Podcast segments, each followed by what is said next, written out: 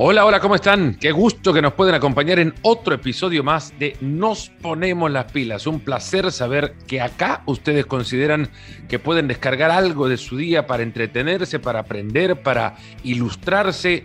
En mi caso hoy, para tomarme un buen café del otro lado de esta mesa virtual con alguien a quien tenía ya mucho tiempo de no ver. Ahora nos estamos viendo por la plataforma que uso para eh, grabar este episodio y los anteriores también y los que vendrán seguramente también, algunos no todos, porque seguro la plataforma mejorará y en, en algún momento también el tiempo mejorará y nos podremos juntar ya no en café virtual, sino en uno presencial. Pero este sí, hace rato que le venía teniendo muchas ganas a ello y, me saltó la, la chispa, eh, se prendió la, la luz en un momento en el que le escuchaba charlando con alguien que también tiene que aparecer en este, en este ciclo de Nos ponemos las pilas en algún momento, como es David Sánchez, pero ya lo arreglaremos con el conductor de Despierta San Francisco. Pues ahora, en Nos ponemos las pilas, Miguel Gutiérrez, el autor de la libreta de Bangal. ¿Cómo le va? Don Miguel, qué gusto. Muchas gracias, de verdad. ¿Qué tal, Fernando? Pues encantado. Para mí es un, bueno, un placer y un auténtico honor estar aquí hoy, así que encantado autor de un blog que nació en el 2004, que posteriormente se convirtió en una ya multinacional, que es la cuenta de Twitter de la, de la libreta, que trasciende además, y creo que nos pone al día a quienes no, eh, a quienes no consumimos regularmente por distintas cosas. Yo, lo hago sí con regularidad por una cuestión de eh, profesional, pero hay, hay, espacios que se pierden en el camino porque eh, espacios, espacios periodísticos, digo, por la diferencia horaria. El contenido del cual se nutre la libreta es el contenido mayormente de, generado o producido en España. La libreta, si no lo siguen en cuenta de Twitter, es arroba la libreta. Es eh, una cuenta por y para los periodistas, pero de periodismo de periodistas. Eso es, es bien definido. Sí, sí. sí, sí, perfectamente. De hecho, ahora que hacías mención a la cuenta de Twitter, hace años cuando Twitter empezó a popularizarse en España, 2010 aproximadamente, yo era el primero que sabía normalmente cuando había un periodista deportivo que se había hecho Twitter, porque lo segundo que hacía eh, lo primero era darse de alta, lo segundo era seguirme a mí, porque luego hubo muchos que me confesaron que se habían hecho Twitter porque habían oído que había ahí un tipo dando palos a los periodistas deportivos y que, claro, querían estar enterados, querían ver qué se decía. Entonces, yo tenía como un radar y enseguida sabía cuándo iban llegando, porque todos me iban siguiendo a mí. Así que sí, por y para periodistas, se puede decir, pero bueno, eh, sobre todo periodismo de periodistas, contar un poco la actualidad del fútbol español fundamentalmente a través de los medios de comunicación. Eso es un poco el rasgo distintivo, ¿no? Que, que yo no cuento el fútbol por mí mismo, sino cómo lo cuentan los periodistas. Ahora, la ilustración que, que decora el avatar de la, de la, de la cuenta de Twitter es, es, un personaje con el codo apoyado sobre una mesa eh, y una cabeza de ladrillo, una cabeza cuadrada de ladrillo. Sí, te voy a explicar quién es, porque veo, claro, tú, tú es que es, es, muy local, esa, hay, hay que entenderlo hay que haber vivido en España en los años 90 y hay que haber visto un programa llamado Las Noticias del Guiñol. Uh -huh. Sabes que había en los años 80, por ejemplo, Spitting Image en, en, el Reino Unido, que había guiñoles, muñecos de látex de las principales figuras políticas y del mundo del espectáculo. En un España eso que, que pro provocó resquemor en España fue uno que le hicieron a Nadal con, con jeringuillas, ¿no? Con jeringuillas, eso es en Francia, ese fue en Francia. Y entonces aquí había un programa satírico sobre la actualidad y hacían guiñoles realmente muy parecidos a, a, los personajes. Pero resulta que cuando entrenó Luis Vangal al Fútbol Club Barcelona, le tuvieron que hacer un guiñol, pero se tardaba meses en hacer una cara. Y entonces dijeron, les corría prisa, ¿no? El personaje y dijeron, ¿por qué no le ponemos unos ladrillos? Hay un cubo de ladrillo en vez de, en vez de una cara eh, porque como es tan cuadriculado Bangal y tan bruto, pues eh, también puede ser un poco como caricaturizar al personaje. Entonces, mi avatar es el guiñol de Luis Vangal en aquel programa. Y de ahí el, el nombre, además, porque el Vangal, eh, todos sus apuntes de partido los, los hacía en una libreta que se convirtió en, en, en, algo más. La libreta no nace de Bangal, la libreta la tuvo en algún momento Elenio Herrera, un, un, un paréntesis del tema, porque el, Elenio Herrera, sí. cuando veía partidos con el Inter o a quien dirigiese en su momento, dirigió al, al Barça, dirigió, bueno, en el Inter es donde se convierte el HH famoso, tenía sí. una libreta donde notaba todo en el medio del partido, hacía sus apuntes también de entrenamientos y demás. Estas libretas cuentan eh, no cuentan, se conoció mucho tiempo después cuando Mourinho llegó al Inter a dirigir al, al cuadro Nerazzurro, llegó Mourinho a pedirle a la viuda de Elenio Herrera que le permitiera ver las libretas. Sí, sí, hay un libro fantástico, La suela de mis zapatos, que no sé si es fácil de conseguir al otro lado del Atlántico, de Gonzalo Suárez, eh, que, que, habla de, de Elenio Herrera, de este personaje. Y luego, volviendo a Bangal, es que la libreta que usaba en los partidos era objeto de mofa por los periodistas deportivos. Fíjate, algo tan natural como que un señor eh, que además es hiperprofesional y que tiene un cargo muy exigente, tome nota sobre lo que está sucediendo. Es lo más natural del mundo, pero se veía como una especie de frivolidad. Uh -huh. Y se le acusaba de, pues lo que te he dicho antes, de ser demasiado cuadriculado, como de que el fútbol tenía que ser algo más natural y menos científico. Y fíjate, con el paso de los años se ha ido comprobando que, que no es ninguna tontería, que el fútbol es un mundo súper profesional y que tomar apuntes en una libreta es lo menos que se puede hacer. Entendería que quienes se sumaban a tu cuenta también para empezar a seguirte se habían enterado que había alguien que hacía periodismo de ellos, que en consecuencia los que criticaban ahora eran criticables, pero aparte además desde un punto de vista más profesional o, o, o con la memoria cierta de un, de un periodista que, que reconoce el trayecto de alguna opinión y en consecuencia nota algún punto de inflexión o un cambio que le, que, que, que le haga caer a este, al personaje que le emiten una incongruencia de, de su claro. propia opinión. Eh, esto entiendo que también te siguen porque hay alguien que hace periodismo de periodistas, pero, y, y me admito, te seguiremos los periodistas y no me voy a alejar para, para no hacerme diferente, por una cuestión de ego también, ¿no? Es, a ver, la libreta me va a criticar, bueno, eh, hay un último escalón, Fernando, que, que, no sé si te imaginarás, que es periodistas que me mandan enlaces de cosas que, que mm. hacen en sus programas para que yo les tenga en cuenta y les promocione un poquito también en, al salir en mi podcast. Bueno, el, Esto ya el, es como un triunfo, me lo puedo tomar a, así, ¿no? Einstein, que es lo que decía, ¿no? Que hay límites para, para eh, el universo podrá tener límite, ¿cómo es lo que decía Einstein? Pero no para, pero la pero no, humana no. Exacto, y el ego del periodista menos. sí, sí, pues, pues sí, es, es, un poco, es un poco eso, ¿no? Y otra vez también se me, me llegó una queja de una emisora de radio que decía que es que, que, que, yo no les tenía en cuenta, como que les sacaba poco, que les escuchaba poco, ¿no? Que, era un poco signo de, de, decir, bueno, estamos ahí, en el, estar en el radar de la libreta es, es, bueno porque como que te tienen en consideración, ¿no? Que eres alguien en el panorama mediático, por lo menos. Imaginaría que también la libreta por su momento pasó por un tiempo de una evaluación sobre su eh, obligada o no privacidad. O... No, no te creas, no. Yo empecé a hacer blogs en el año 2000, bueno, la libreta en concreto en 2004. Y es verdad que yo al principio no ponía mi nombre, no firmaba con mi nombre, pero sencillamente porque eso era un banco de pruebas y yo pensaba que no me iba a leer nadie. En cuanto yo empecé a escribir un poco más en serio, ya dejé claro quién era y cómo me llamaba. En ningún momento me escondí. Hubo algún periodista que me recomendó, me dijo, mira, si, si pudieras ser un poquito espectra, de no mostrarte mucho, de, de ser un poco un enigma, esto te va a beneficiar pero hay tanto anonimato y tanta gente aparando, amparándose en él para, para, hacer críticas que la verdad que desde el primer momento quise dejar claro quién era y que no tengo nada que, que esconder. ¿Se redujo tu agenda después de la libreta? Digo, eh, ¿o desapareciste de la agenda de muchos a partir de ello? No, mira, yo, al revés, yo, fíjate, la libreta es la mejor idea que he tenido en, en mi vida, profesionalmente desde luego, y personalmente me ha dado muchísimo también, muchísimos contactos, muchísimas amistades. Y, y, sobre todo es que cuando yo hago la libreta yo era un personaje bastante anónimo, yo no me dedicaba al periodismo deportivo, para mí era algo que me había gustado siempre, pero que nunca había hecho. De, de hecho, yo me, me, dedico al periodismo deportivo después varios años. Y entonces no tenía miedo a, a cerrarme puertas, a perder amistades, porque yo en ese mundo no, yo era un outsider. De hecho, fíjate que he estado muchos años trabajando en, en, ello y me sigo considerando bastante outsider. Creo que es la única forma de poder hacer esto que yo hago.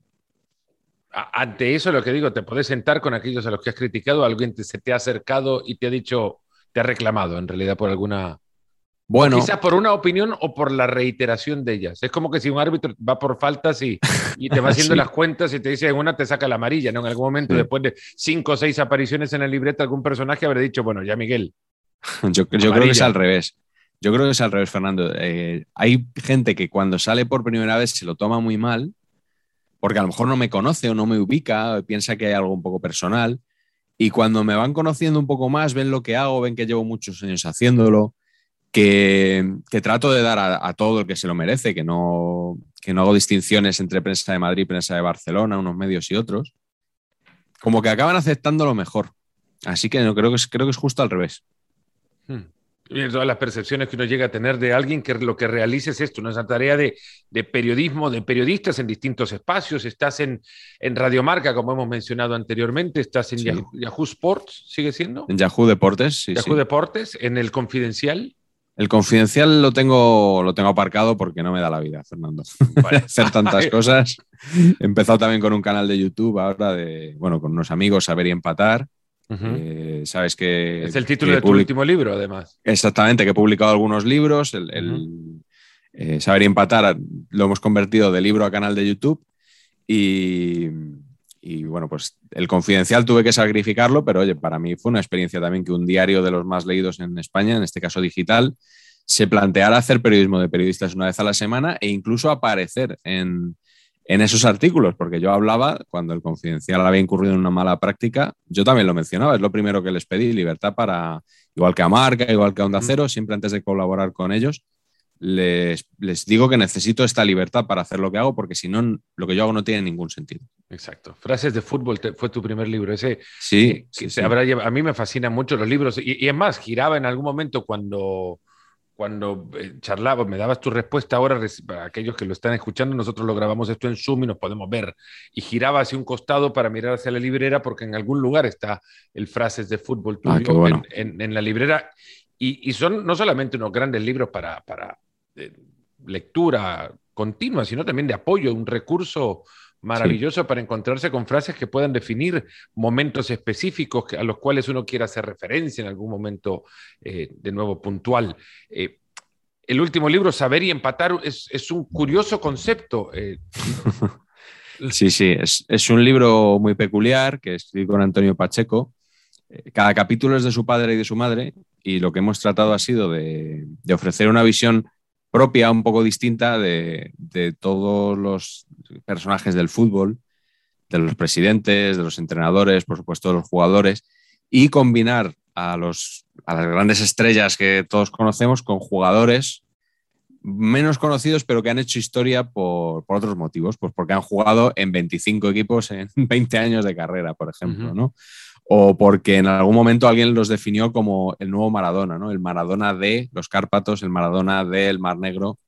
Eh, este tipo de cosas nos hacen mucha gracia, nos hace mucha gracia. La, publicidad de las camisetas, nos hace mucha gracia eh, los, spots argentinos, por ejemplo, de, de la selección argentina de fútbol, que nos parecen geniales. Bueno, pues con todas estas obsesiones que son muy peculiares, pensábamos que se podía hacer un libro y lo hicimos también con un ilustrador, La Huerta, que es, que es muy prestigioso en España y también me consta que internacionalmente. Y la verdad que quedó un libro muy, muy chulo que disfrutamos mucho y lo pasamos tan tan bien que echábamos de menos reunirnos para hacer esos brainstormings del libro y decidimos crear un canal de YouTube un poco en esa línea también. Y la verdad que a la gente le está gustando mucho. Del nuevo Maradona, recuerdo en algún momento cuando surgía el Kun Agüero poner en el buscador eh, nuevo Maradona y en ese momento aparecían millones, no sé, ahora hace rato que no lo, no, no, lo has no lo he hecho, no sé en qué momento se pueda encontrar también la línea en la que el buscar al nuevo Maradona te generaba, o, el buscar al nuevo Messi te genera más resultados que el buscar al nuevo Maradona. Maradona. bueno, y, esto, Fernando, porque dejamos de lado a los argentinos que iban a ser el nuevo Maradona, hicimos simplemente Maradonas por el mundo. es que los nuevos Maradona... Argentina nos hubiéramos hinchado. Pero te hacías uno cada año, más o menos. Sí, sí, eh, dices el no Maradona del 85, el del 86, el del 87. Sí. Bueno, el del 86, ah. el del 86 fue bastante bueno, hay que decir. ¿eh? Irrepetible, además.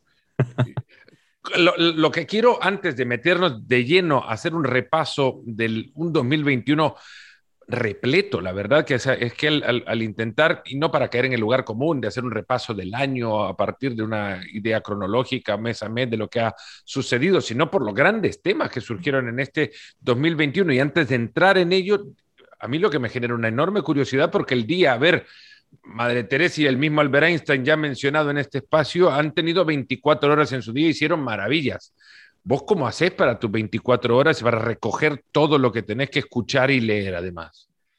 Pues eh, me cuesta, me cuesta. La verdad que, que, le dedico muchas horas, trabajo mucho. Desde por la mañana estoy ya escuchando la radio. La verdad que la primera cosa que hago al cabo del día es escuchar la radio deportiva, la tertulia de Radio Marca, bueno, el programa. Y la última cosa que hago por la noche es escuchar la radio deportiva, porque me quedo dormido escuchando el partidazo de Cope.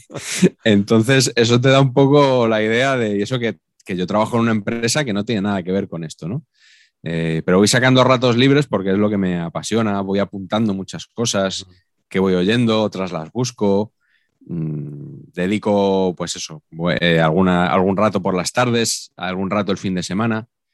Y, así, pues yo calculo que cada semana unas 12 horitas de mi tiempo las dedico a hacer este podcast que la verdad que me divierte mucho y que, y que me ha revitalizado mucho profesionalmente, porque te he dicho antes que en 2004 empecé como blog, que en 2010 se empezó a popularizar un poco en redes sociales, pero hacia el año 2016, a finales, que es cuando yo lanzo el podcast, yo estaba un poquito estancado, ¿no? Llevaba muchos años haciendo lo mismo y no me lo pasaba tan bien como paso ahora. Desde, luego es fundamental porque si no me lo pasara bien, pues imagínate cómo iba yo a dedicar tanta, tanto de mi tiempo libre una vez que acabo de trabajar a hacer este podcast. Me lo paso muy bien me puedo imaginar, además, escuchando, viéndote, escuchar la radio, imagino a, un Miguel que de repente ha pasado 45 minutos, 50, una hora, hora 10, hora 15, y no encuentra que le suelten una frase que, merezca la pena, el que parecería tiempo perdido, y me imagino a alguien por ahí saltando alguna barbaridad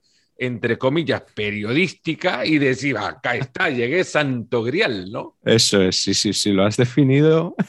Yo no lo habría contado mejor, la verdad. Esa imagen del santo grial es, muy buena, sí. Yo a veces trato música de... Eh, espiritual de fondo, ¿no? Aleluya. Dijo la estupidez que estaba esperando escuchar. Sí, sí, sí, sí. He tratado alguna vez de hacer trampa, eh, porque cuando tengo el teléfono de algún tertuliano, que le, voy picando a lo mejor, ¿no? Le, incito a, decir, oye, mira, eh, eh, recuérdale a este que el otro día dijo esto, a ver qué te... Y a veces funciona, pero, pero no siempre, no siempre. Te de coach, atrás. Sí, un poco eso, sí, sí. Párate acá y subí un poco más.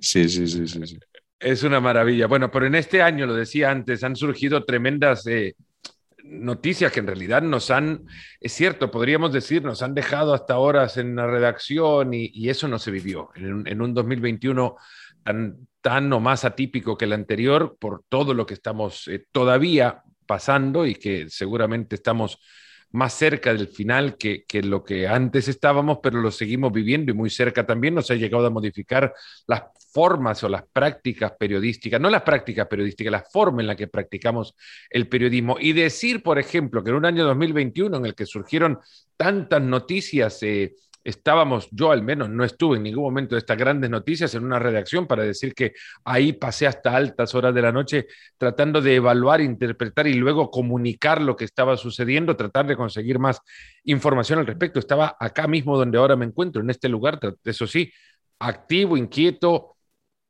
con la necesidad de encontrar información, pero no en una redacción. Ahora, este año sí nos encontró con múltiples eh, momentos a donde dijimos, cambia todo, cambia todo, así como lo hemos vivido al menos, si no por una década, en el caso de la salida de Leo Messi del Barcelona, por varias, en el caso del fútbol europeo como le conocemos, y, la creación esta eh, fantasiosa de, la Superliga, que no sé cuán fantasiosa es al final del día, si es quizás la mala ejecución de su primera puesta en escena, pero pero sí una idea que sigue dando vueltas y tumbos por ahí. desde este concepto, este 2021 nos deja eh, la sensación que el periodismo fue empujado por todas estas noticias al máximo.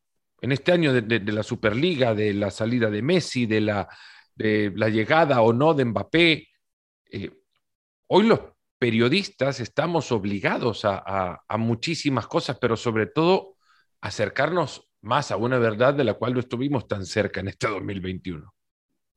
Hmm. Sí, sí, sí. Yo creo que cuanto más exigente es el reto para los periodistas, eh, sobre todo en cuanto a, a lo que son las, propias prácticas periodísticas, el, conseguir una información veraz, ¿no? Eh, los métodos que se usan para eso, el, contrastar la información que tan pocas veces se hace. Cada vez que hay un reto de estos, yo obtengo mucho material para, hacer mi podcast. Eh, creo que el, periodismo que yo analizo, que es el español, se mueve mejor en el espectáculo que en la meticulosidad esa de comprobar la información y la Superliga, por ejemplo, ahora, iremos hablando un poco de, todo, pero la, Superliga fue un ejemplo muy concentrado en el tiempo porque fue en cuestión de días, pero el fichaje de Mbappé, es que llevamos cinco años con el fichaje de Mbappé y todavía, y, lo que nos queda, me, mm. temo, ¿no? Mm, sí, yo creo que, que el, periodismo suspende en, la, en la teoría. Yo creo que hay muchos periodistas que no conocen realmente los, fundamentos de su oficio, que no saben que no deben contar algo que les ha contado una persona nada más y que tienen que, esforzarse por, encontrar una segunda fuente que, que asegure lo mismo. Creo que oyéndoles hablar, oyéndoles muchas veces explicar cómo han conseguido informaciones, me da esa impresión que no tienen claros los conceptos y la mayoría han pasado por la universidad. Pero no sé si es que, como se suele decir, la universidad no ha pasado por ellos o cuando estás en, una emisora te olvidas porque lo único que, tienes es la presión de dar la noticia y de darla antes que, la competencia, ¿no? Lo que, eso que se suele decir de que, de que no importa darlo el primero, sino darlo bien, ¿no? O por lo menos ser el primero que lo da bien. Creo que, que los periodistas actualmente priorizan ser el primero que lo da, aunque pueda estar mal. Porque si está mal, oye, no pasa nada, no suele haber consecuencias. Y si te puedes apuntar el tanto de darlo al primero, pues te la juegas. Y en este sentido nos hemos, insisto en incluirme para no distanciarme, nos hemos convertido en manipulables, en objetos o, vehículos desde los cuales también se pueden eh, proyectar una agenda puntual que no necesariamente es la agenda de la verdad, sino la agenda conveniente aquel que cayendo en el vulgar término, no digo ni periodístico, sino de la industria, en la filtración continua. Claro, claro. Y, bueno, te, voy a poner un ejemplo muy concreto, que porque lo escribí esta semana en Yahoo, además, que es el sueldo de Sergio Ramos. Cuando Sergio Ramos se va del bueno, para empezar, toda la renovación de Sergio Ramos eran periodistas replicando los que, lo que les filtraba una parte de la negociación y otros periodistas replicando los, lo que les filtraba la otra que eran versiones totalmente antagónicas. Y esta semana con el, ha publicado el equipo que Sergio Ramos cobraba 6 millones de euros netos, cuando después de su fichaje hubo periodistas afines a Sergio Ramos que hablaban de 12 millones, de 15 millones. ¿Por qué? Pues porque cuentan únicamente lo que, la, la información que les facilita una parte. Y claro, esa parte quiere salir bien en la fotografía. Eh, esa parte quiere, quiere dejar claro que aunque haya salido del Real Madrid, sigue teniendo un contratazo. Bueno, cuando a lo mejor no es así.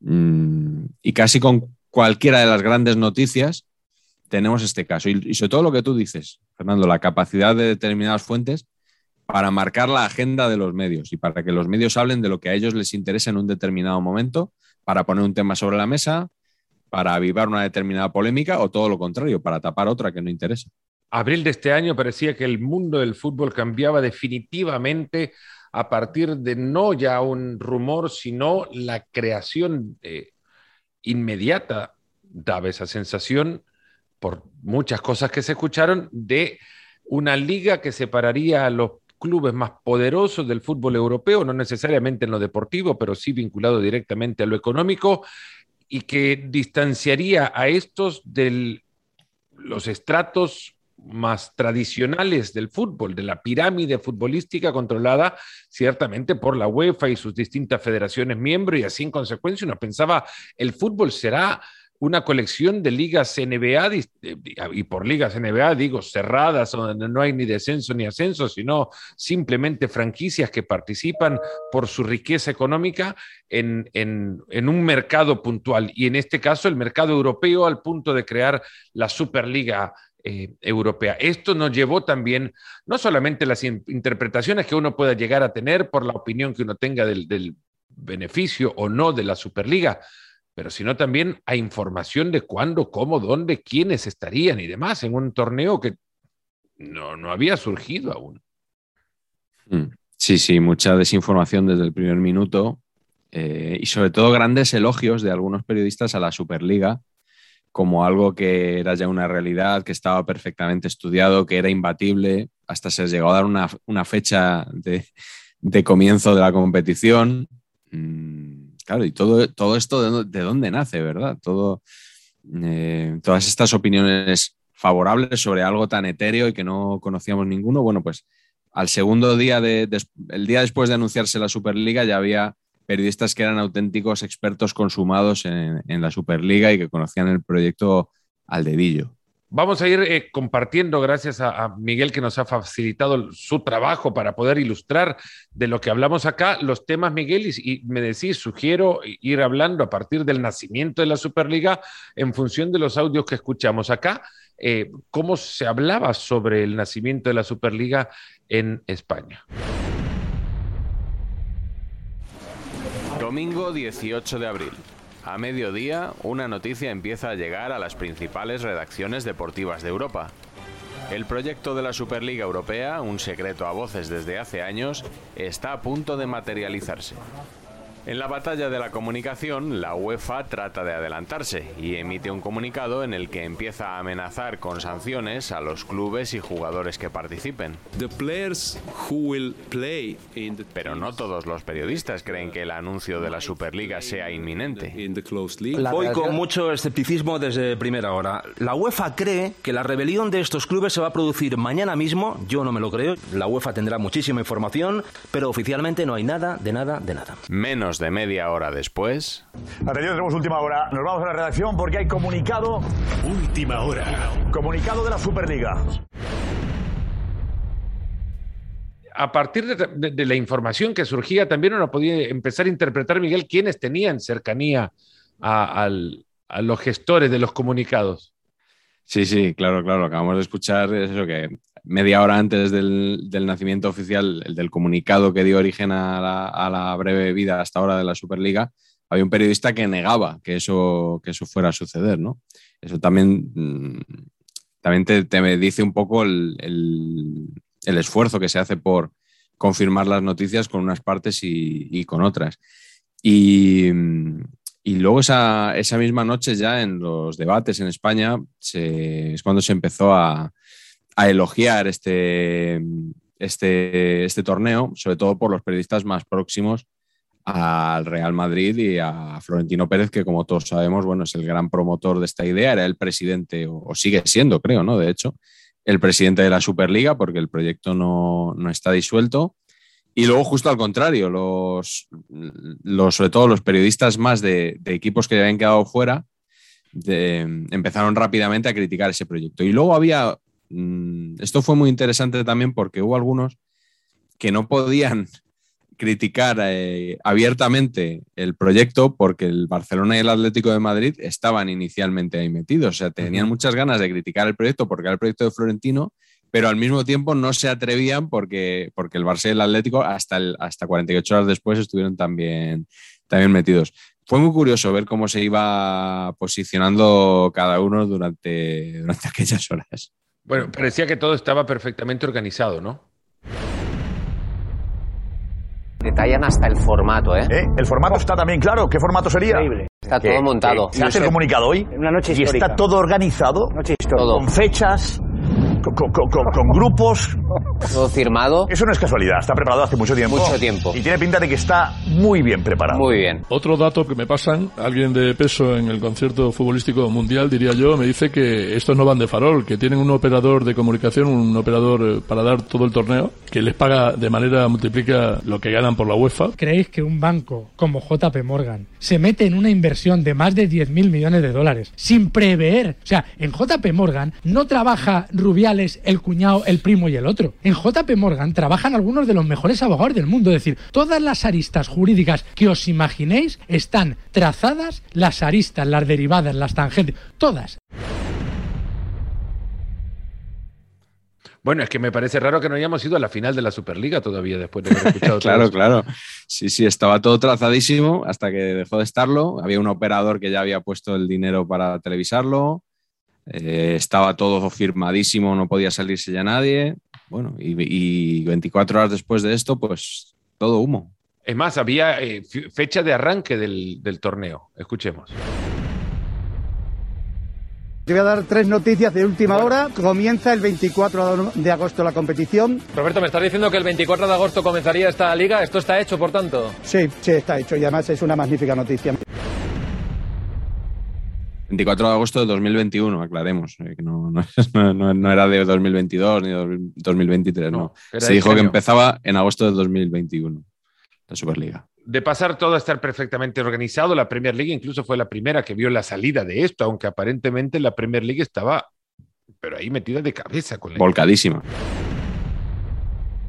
Los seis mejores. Ese es el golpe de gracia, ese es el jaque mate de la Superliga. La Premier va a tener, con perdón, que mamar. A mamar, toca mamar. Con lo que digan esos seis. Son los seis equipos que le dan lustre a donde juega el Brighton, el Barley, el Southampton y, y todos estos equipos que están para rellenar Los ingleses no se van a apartar de esto para nada. De hecho, el Manchester United ha acompañado al Real Madrid desde el principio de este proyecto.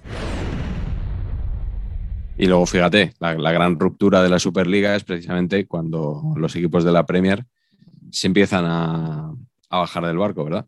Bueno, eh, eh, una, Premier- una Superliga que iba a incluir a más equipos de los que originalmente conocimos, porque estaban algunos que estaban metidísimos también y que eh, pues nunca, al final del día, nunca aparecieron en la lista original de fundadores. Eran 12 clubes por el momento. 12 clubes que a priori terminarán siendo 15, porque yo creo que Hay se, tres se, cuenta, suben. se cuenta con Bayern de Múnich, PSG y, No, Boru- no, y el Borussia PSG Dortmund. El PSG no se cuenta porque. Roberto, el PSG va a entrar. Te faltan los tres equipos que te acabo de decir. Que son PSG, Bayern y Bayern. Borussia Dortmund. Que a estas horas de la noche ni Bayern de Múnich, ni Borussia de Dortmund, ni Paris Saint-Germain, que lo más razonable es que da la sensación de que van a estar en esta Superliga, no hayan abierto la boca. A mí me parece que es no coger el tren, no del futuro, del presente. Pero- es pero- que esto te va a pasar por Ya, pero encima, ¿eh? El PSG va a acabar entrando, el Bayern Múnich va a entrar también. El Bayern va a estar en la Superliga. Por supuesto que va a estar. Iban a estar todos.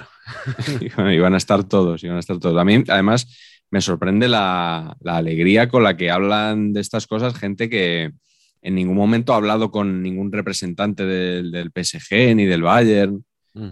Simplemente, bueno, cosas que van oyendo por ahí y las replican tal cual en una tertulia.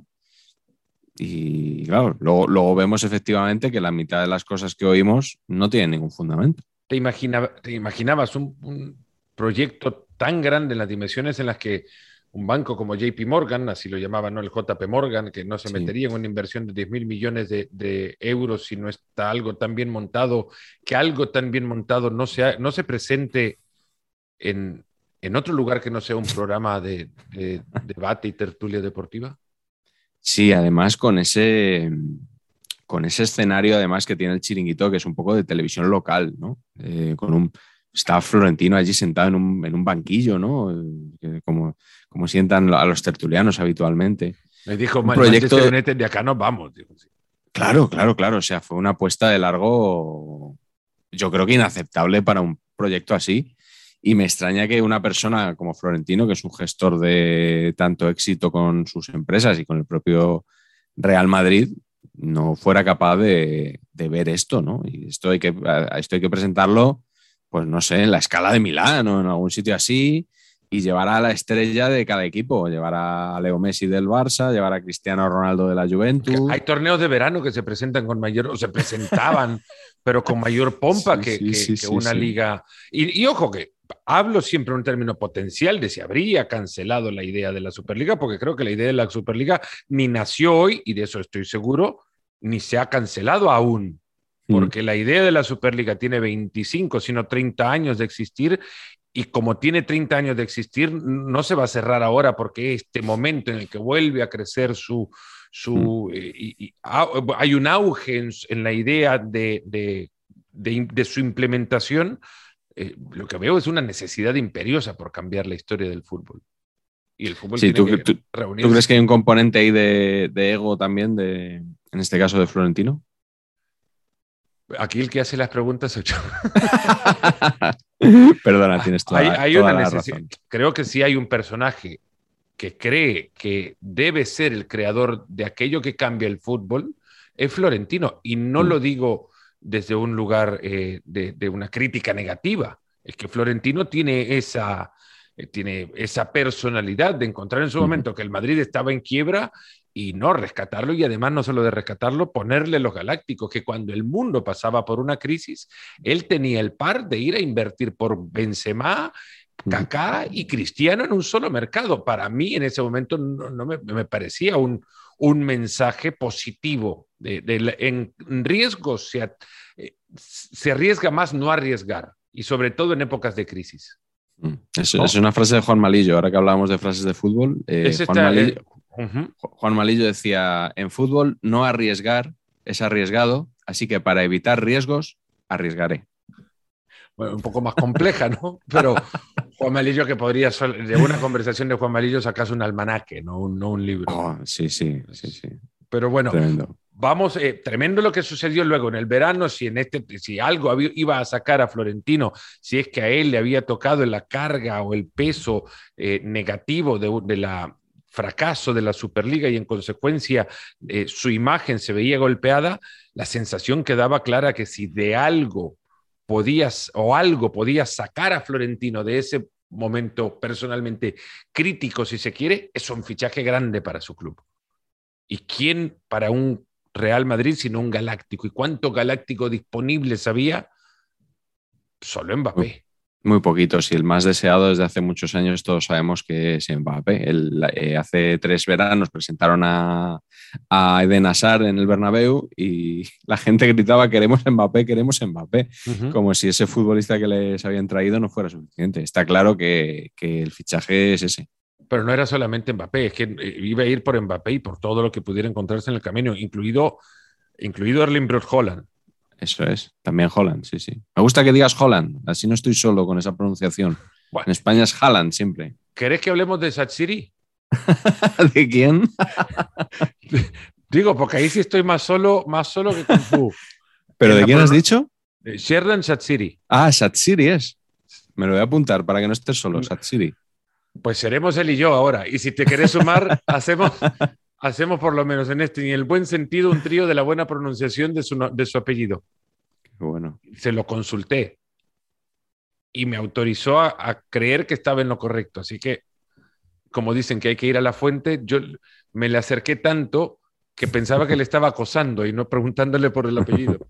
Pero bueno, el Madrid, el Madrid iba por Mbappé y también por el goleador del Dortmund, Holland. Noticia Deportes 4. Kylian Mbappé no va a renovar con el Paris Saint-Germain y también tiene decidido dónde quiere jugar. En el Real Madrid. Y esta es la foto que quiere juntar el Real Madrid, que quiere Florentino Pérez. Vestir a los dos, a Mbappé y a Haaland de blanco. ¿Y por qué no este mismo verano? Erling Haaland, el noruego del Borussia de Dortmund, que el año que viene no va a jugar la Champions con el equipo alemán. No ha jugado mucho la Champions con el equipo alemán porque ha estado lesionado, no porque haya dejado de Sí. serlo. Exactamente, sí, sí. Estas son las típicas que sueltas en, en marzo, abril, mayo y bueno, lo dejas ahí. Y ese día te apuntas el tanto, lo replicas en todas las redes sociales, gran exclusiva que hemos dado. Y luego, mira, nos acordamos muy poquitos de que esto se ha dicho, que luego en verano suena la flauta y Mbappé o Holland acaban en el Madrid, pues tiras de archivo y dices, eh, eh, que nosotros ya lo contamos. Y si no, pues no pasa nada, lo recuerdo yo nada más, pero también hay- ahí también veo yo un poco mi función, porque si aciertan, lo recuerdan ellos, si no aciertan, lo recuerdo yo. Ahí está. Ese es el equilibrio. Por eso el Claro, si, es- ellos recordaran poder. su error, si ellos recordaran su error, yo no sería necesario. Exacto. Si nosotros lo hiciéramos más a menudo. Eso Eh, es. El quinto poder no es pues, lo mismo. El, Sí, o el cuarto el B. cuarto, el cuarto. así. En realidad son, es el cuarto, porque los poderes son tres: el legislativo, el ejecutivo y el judicial. Y el periodismo es el cuarto. Ya me está, el, Eso es. quinto es el, el quinto es el Beatle, no el poder. El quinto Beatle. Bueno, pero no estaba solo eh, el buen Manu No. Carreño en esta idea de, de que Mbappé y Holland iban a llegar al Madrid. Y no sé si es exclusiva o, o- o qué fue, pero el ruido fue por varios lados también. Ilusionate. Ilusiónate, porque este verano el Madrid dará el golpe en Europa. En junio llegan Mbappé o Haaland. El golpe lo dio el sheriff. Me, encanta cómo empieza este audio porque es muy sintomático, es un resumen de, de lo que es el periodismo deportivo, ¿no? Dice, ilusiónate. O sea, ahí Pedrerol lo que estaba vendiendo era una ilusión. No en el sentido de los magos, ¿no? Del ilusionismo, que también, sino que al final el periodismo deportivo lo que funciona es la ilusión. Yo creo que es el, el- el gran motor del periodismo deportivo junto con la polémica también. Pero por encima de todo, la ilusión. De habernos guiado por todo esto, bueno, seguramente Mbappé ya tendría unos 12 goles en los ocho partidos jugados porque ya tenía debut eh, con el Real Madrid y habría sido después de la primera fecha FIFA. Eh, en el Paris Saint Germain le está yendo bien nada más, pero esto fue en agosto. Los tres periodistas que mejor información manejan sobre Mbappé están aquí hoy en el gran debate. Tenemos la fecha del debut de Mbappé. Sería el sábado 11S a las 4 y cuarto en el nuevo Bernabéu ante el Celta. Sería, de confirmarse, el partido más importante de la historia de Mbappé. Sería su primer día vestido de blanco. El partido más importante en la vida de Mbappé no, no es la final de la Copa del Mundo de No. 2018, No, no, no, es no. la final de Champions de 2020, era, era el Real Madrid-Celta. No, exacto. Además, en el nuevo Bernabéu, que, que yo sepa, el Bernabéu no es nuevo, está en obras, le queda mucho y cuando acaben ni siquiera será nuevo, será un estadio muy renovado, pero eh, desde luego a lo que le han hecho al Bernabéu hasta el mes de septiembre no se puede decir que hayan hecho un estadio nuevo. Bueno, imagínate lo que habría sido ese partido, ¿no? En octubre, eh, Messi, Mbappé, los dos enfrentados porque nos dejábamos guiar por ello, porque estaba Mbappé ya vestido de blanco y porque Messi no había manera que se fuera del Barcelona. Resulta que Messi Mbappé se ve todos los días ahí en, en Camp de Luz, en, en- en París. Pero, a ver, no se verá todos los días porque no todos los días entrenan, pero cuando entrenan juntos ahí están. Lo cierto es que eh, eh, hubo un momento de este año atípico, me parece, desde el punto de vista informativo, o por lo menos eh, cargado de múltiple información en la que se decía que lo de Messi ahora lo seguimos viendo de vestido de blaugrana. No tengo la sensación de que esté en peligro ¿eh? de, al- de alguna forma la, eh, que Messi eh, no siga en el, en el Fútbol Club Barcelona porque el acuerdo existe entre las eh, entre las dos partes. Hombre, peligro no vemos ninguno, ¿no? Porque eh, todos tenemos claro eh, que si Messi se hubiera querido ir a algún equipo, pues ya se habría ido. Este es un juego también de interpretaciones, de cómo uno empieza a, a sentir o, la sensibilidad que uno pueda tener alrededor de la noticia y cómo llega uno a, medir la dimensión de aquello que se conoce en función de, lo desconocido. ¿no? Lo que conozco es esto y creo que en función de lo que conozco va a suceder aquello, pero hay quienes ya consideraban que aquello se iba a dar. Messi seguiría en el Barça. Mm, Claro, cómo no iba a seguir, ¿no? Sobre todo, eh, lo has dicho muy bien, lo conocido apuntaba a eso. Había una cosa desconocida que aún hoy sigue siendo desconocida para, yo te diría que para el común de los periodistas deportivos españoles, que es eso que se llama control financiero de la liga, que es lo que ha impedido que Leo Messi siga en el Barça. Había una serie de, de parámetros, de normas que había que cumplir y que a poquito que los conocieras se veía a la legua que el Barça no iba a poder inscribir a Leo Messi, que ya había acabado contrato y a efectos legales tendría que ser considerado como un fichaje. De esa regla de los, del, del 1 por 4, ¿no? Puedes inscribir un euro por cada cuatro que liberes. Era imposible que el Barça liberara esa cantidad, salvo que sucediera algo extraordinario. Pero la gente pensaba que no, que eso no se iba a cumplir, que, que algo haría Tebas para evitar que Messi se fuera.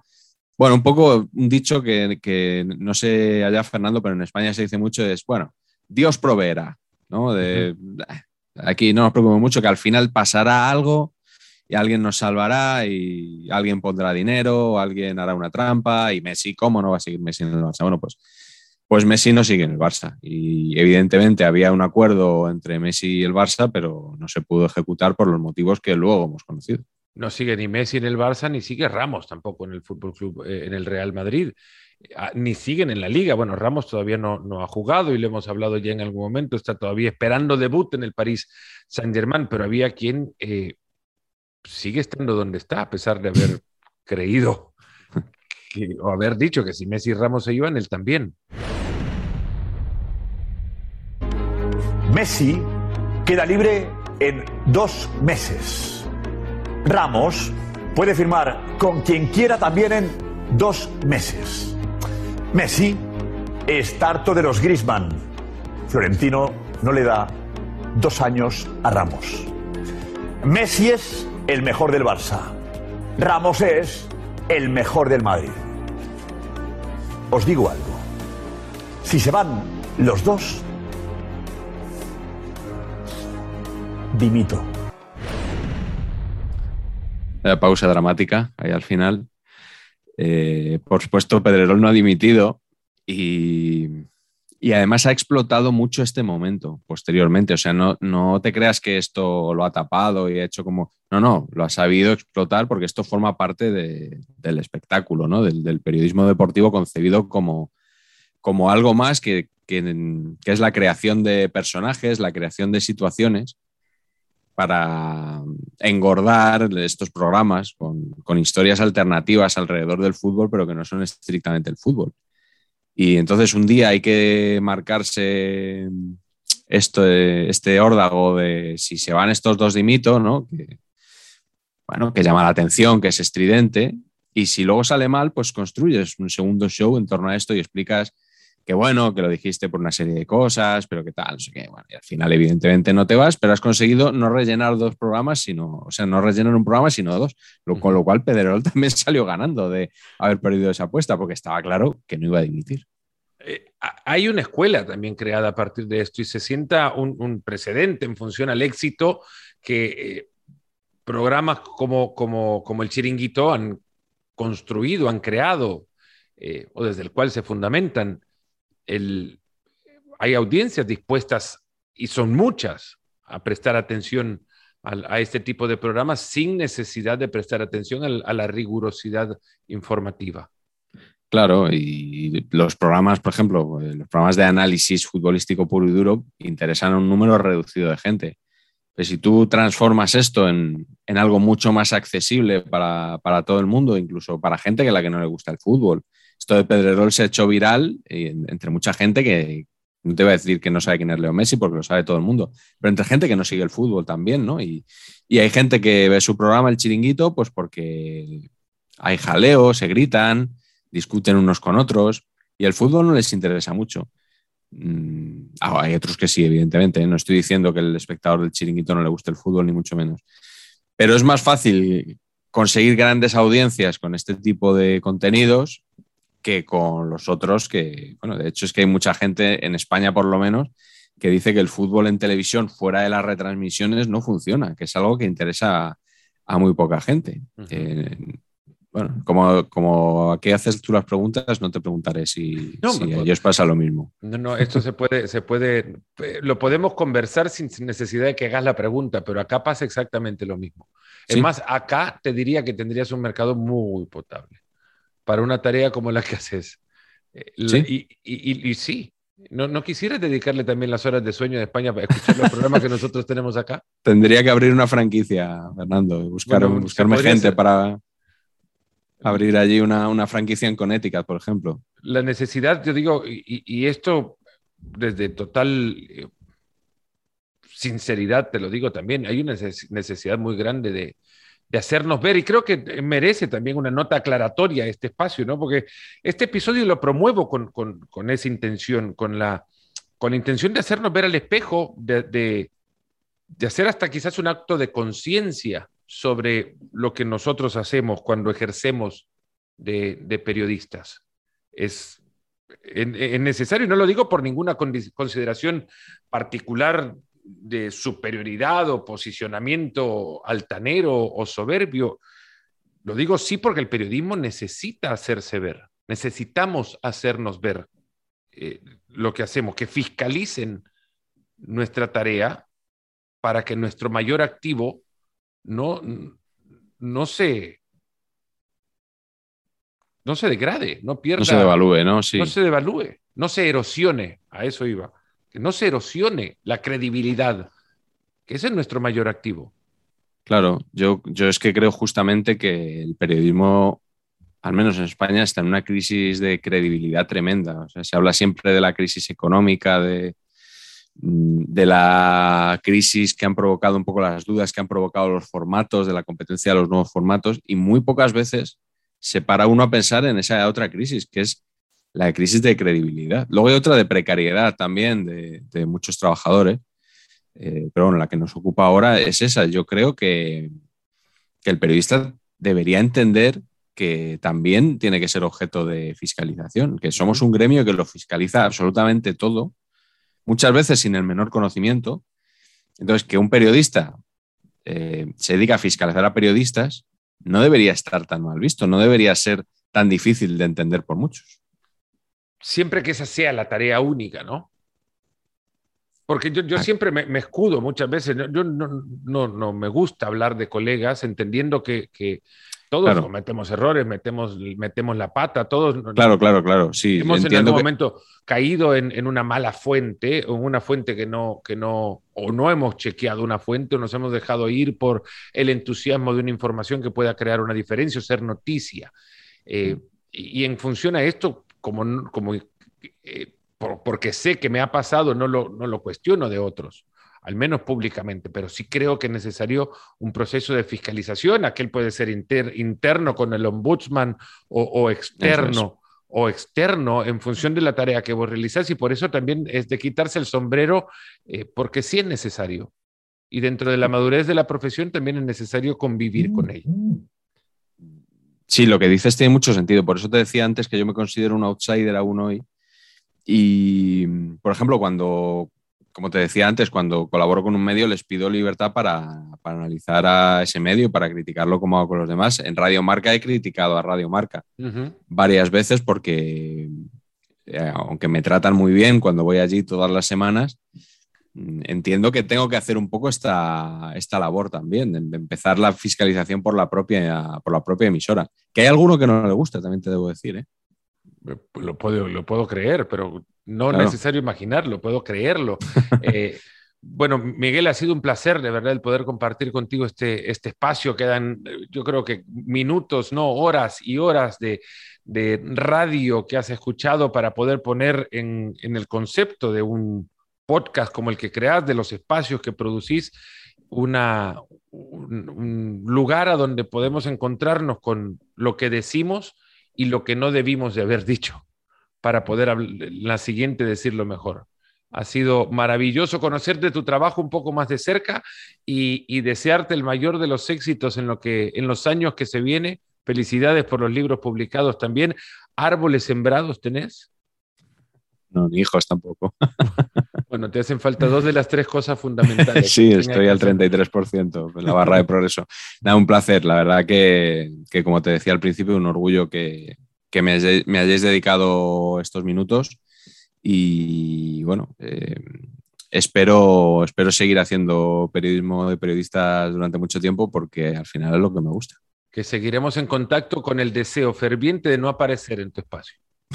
entiendo, lo entiendo. Muchas gracias.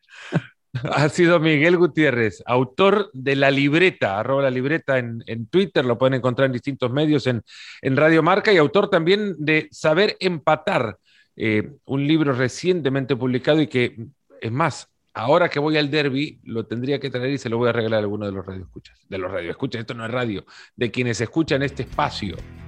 Es primera vez que creo que digo radio, escuchas en este espacio de podcast. Pero bueno, iba a pasar justo ante Miguel Gutiérrez de la libreta. Miguel, muchas gracias. Gracias, Fernando. A ustedes también por haber llegado hasta acá. Fuerte abrazo. Cuídense mucho. Y de verdad lo digo, cuídense y cuidémonos mucho. Hasta la próxima.